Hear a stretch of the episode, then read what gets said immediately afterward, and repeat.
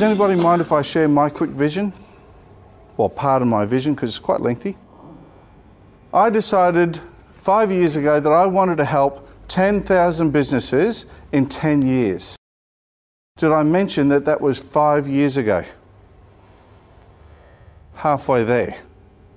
Now, I love coaching. I love working with people one on one, but what's the chances of me getting around and helping 10,000 people in 10 years? Slim to nil? Yeah. So part of my mission, the pathway by which I'm going to take to get there was how else can I help people? And part of that was, ah, I'll create a group program. Yeah. Oh, hang on, let's put it on video. Let's sell that video on Amazon. Let's put it on audio books. Let's create books. Let's share the wisdom that way. The good news is we've already helped more than 10,000 people. So now the goal is I want to help 50,000 people in the next five years. Big goal? Unattainable? Probably. But am I going to give it a red hot crack? Yeah. Is it specific? Is it measurable? Yeah? Is it achievable? I hope so. I believe so. Is it results driven? And does it have a time bound factor on it? And did it take four pages to write? No. So have a think about it. What do you want to do and how do you want to do it and what, what is going to get you excited within your business? I love it every time I hear Uwe talk about his business and what he does. I even love it when I talk to the people that you've helped who have that, ah, I'm making money. That's kind of cool because that's a good example of people having a successful business being able to then invest in the things that will make them truly wealthy. Who enjoys working in their business? Who wants to do it every single day and not make a dollar? No. Right? So let's, I've said this, what, five times? We're here to make money, we're here to make money, we're here to make money, we're here to make money. Does that mean that we have to let ourselves down in our vision and how we communicate with people, how we engage with people? You should be proud enough to introduce your family to your clients. Your clients should become your friends. And if they can't, then do you really want to do business with them? I'm really lucky to have a, a, number of really good friends that we just happen to do business together as well. Who here's got that experience? Most of us. Wouldn't it be cool to have more? Would that not need to be part of your vision as well? Interesting way of looking at it. Let's have a look at a really interesting, now that I've thrown you into a profound just spasm of business. A little bit further down on the other page, or at the top of the, the other page, it's got something that most of us tend to avoid. And if we don't avoid it, we don't necessarily do it particularly well, and it's called finances. Finances. Let me ask you, and I'm not going to ask you to put your hands up because I'm not going to embarrass people in the room. Do you have a current cash flow forecast? So that you know where your money's coming, probably coming from and where the heck it's probably going to go. Who's got, a, who's got a profit forecast? You don't have to answer these things, but if you don't have them, my suggestion would be to write down must do cash flow forecast. Must talk to accountant and bookkeeper about profit forecast.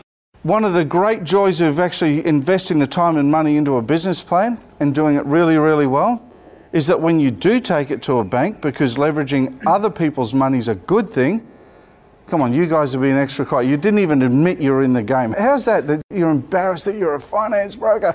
When you go to the bank and you've got a good quality business plan, what are the banks more likely to say? Yes. Yes. yes. Why? You're organised. You're organised, yeah? Banks like organisation, they're a little anal. Man, you know where you're going. You know where you're going, Hayden? The reason they want a business plan is that you've got a plan to show you got a plan. Yep. So what's in it is sometimes poor to say these guys know what they're what they're doing. Yep. But what's the number one reason why a bank wants to see your business plan, your forecast, and everything else? Because they're in the business of making money. Now, isn't it funny that the people who are likely to give us the money that we need in our businesses require us to do something that's going to show that we're capable of making money? Do I have to continue that sentence? I mean, really, it, they just don't do it because they're pencil pushing rednecks. Some of them are. We know a couple who aren't, don't we, Grant? Not a lot. There's a couple. Right, but the reality is they want to do what? They want to reduce risk, financial risk. Would it not be a bad idea for you to be able to reduce or eliminate risk in your business because you knew where your money was, where it's been, and where it's going? What are you're going to do with it? When's the best time to do some tax planning, Mr. McDonald? All the time. All the time. Why don't we just wait until 30 seconds before the 30th of June finishes? It's too late. It's too late. So these are open. When's the best time to sit down with your clients, please? Come on, Pete, tell me. All the time. All the time, right. So, who here goes to see their accountant, their financial planners, their book um, and and their bookkeepers more than once every quarter or once a year? Put your hands up. And I will guarantee that most of you are financially literate. I'm always gobsmacked when I meet a new client. I was referred to one yesterday, and he had completely mixed up his margin versus his markup. He was telling me that he was working on a 50% markup. What he was doing, and I'll just give you simple figures, is he bought a product for $10. I said, if you buy a product for $10, what does that mean you sell it for? He goes, $15. I said, excellent. So that gives me 100% margin. I said, no, no, you've just marked it up 50%, and that gives you how much margin? Around a third, right? Until he told me that he also included in that $15 GST.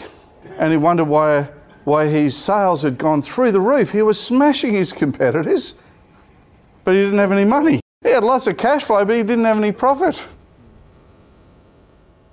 I've seen a number of very profitable businesses with no cash flow go belly up. I've also seen a number of unprofitable businesses but with awesome cash flow continue to thrive. Wouldn't it be cool to have both?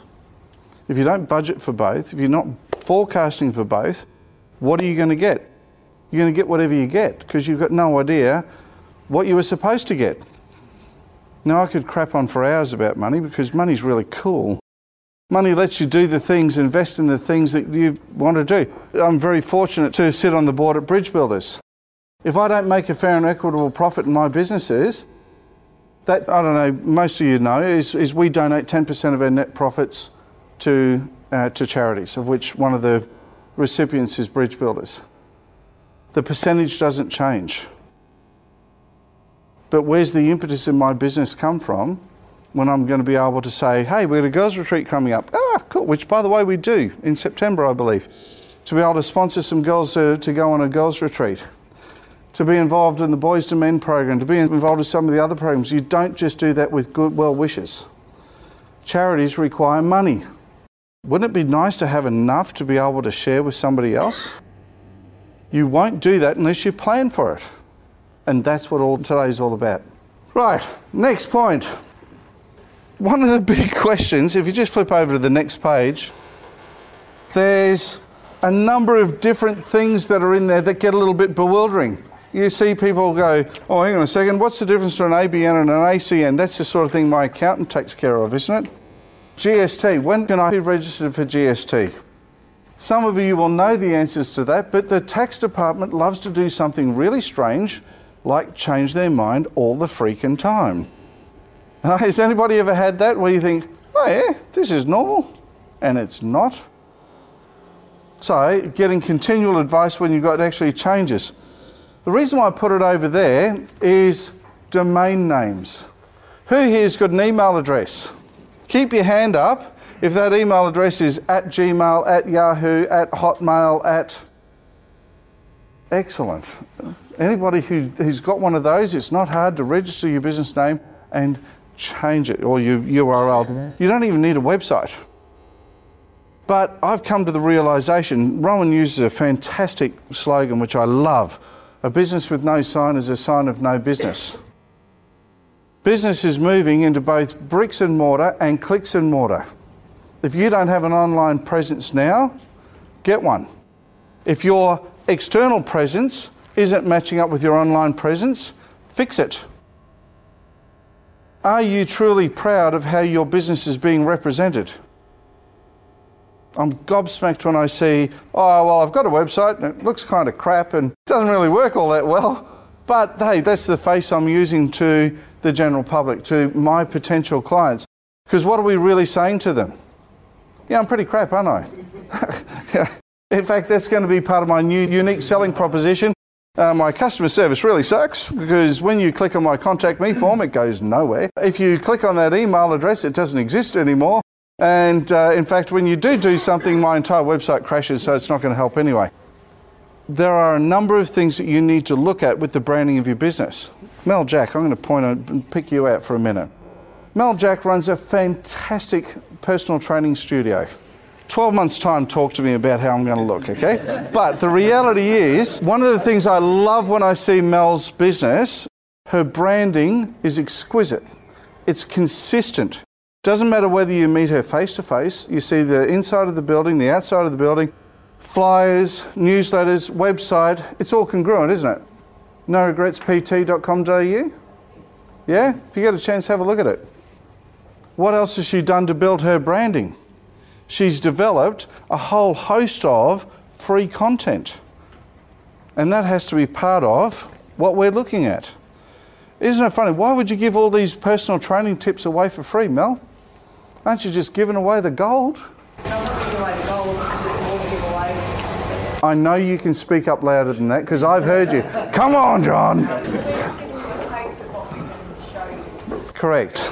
What you you think that's good, more to come when it comes. More to come. And it's done in a consistent way. It is congruent from one end of the business to the other end of the business. It also shows her to be the expert. the Yes. person, And that's what people want. Yes. So part of your plan needs to be the expert. How do I need to do that? How do I need to be congruent in my business? Jared, here's an interesting question. How many times do you see letterhead?